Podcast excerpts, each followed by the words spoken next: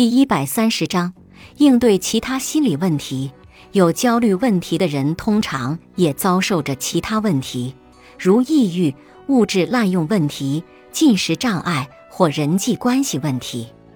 根据严重程度的不同，这些额外的问题可能会阻碍你成功克服焦虑。如果你遭受着情绪困扰，而不只是焦虑问题，这里有一些重要的问题值得考虑。目前哪个问题最让你困扰，最干扰你的生活？如果目前其他困难比你的焦虑更严重，你会很有必要先去处理这个问题。例如，如果你的抑郁严重到你没办法起床，或者你经常想着自杀，你首先需要得到抑郁的治疗。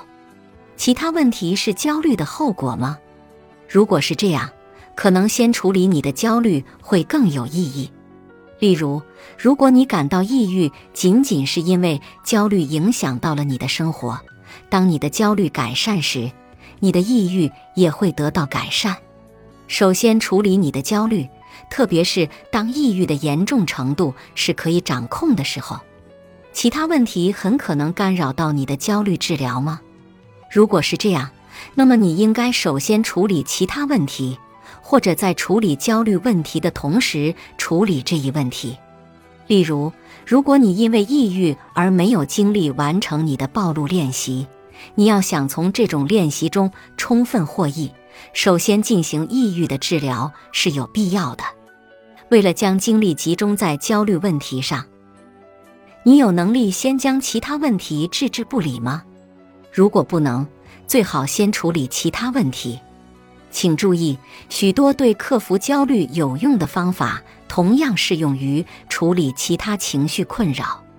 当抑郁的人学会改变抑郁的想法，尽管缺乏精力和动机，也要强迫自己做一些事情，改变一些生活方式习惯时，他们通常会发现自己的抑郁也会得到改善。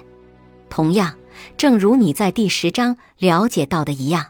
许多针对焦虑的药物治疗同样会对抑郁和其他问题有所帮助。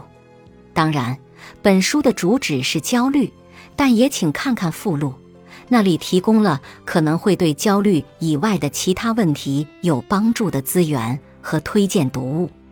为这些问题寻求专业帮助也是可以有成效的。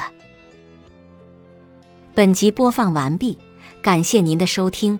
喜欢别忘了订阅专辑，关注主播，主页有更多精彩内容。